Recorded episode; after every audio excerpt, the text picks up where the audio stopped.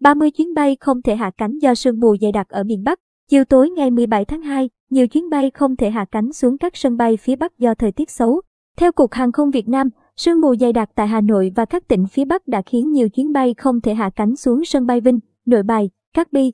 Nghi chỉ có Vân Đồn có thể tiếp nhận chuyến bay lúc tối muộn. Sương mù bao phủ nhiều nơi ở miền Bắc khiến các sân bay không tiếp nhận được máy bay hạ cánh.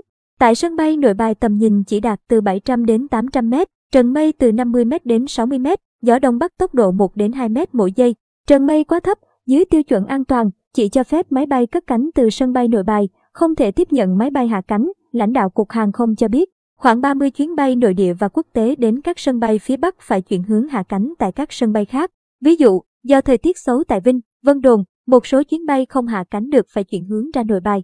Chuyến bay QH1970 của Bamboo Airways từ Tân Sơn Nhất đi Vân Đồn đã phải chuyển hướng hạ cánh tại Hà Nội lúc 19 giờ 10 phút. Chuyến bay VN1717 từ nội bài đi Vinh phải quay lại nội bài lúc 19 giờ 10 phút. Hành khách chờ thời tiết tại Vinh tốt sẽ bay lại.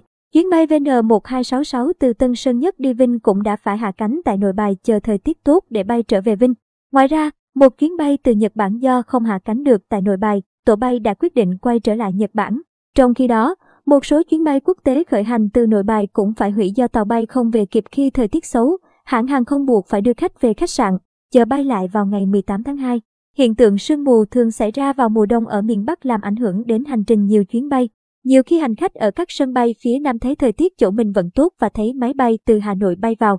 Nhưng thực tế, lúc đấy các sân bay miền Bắc bị ảnh hưởng thời tiết xấu chỉ có thể cất cánh chứ không đủ điều kiện hạ cánh.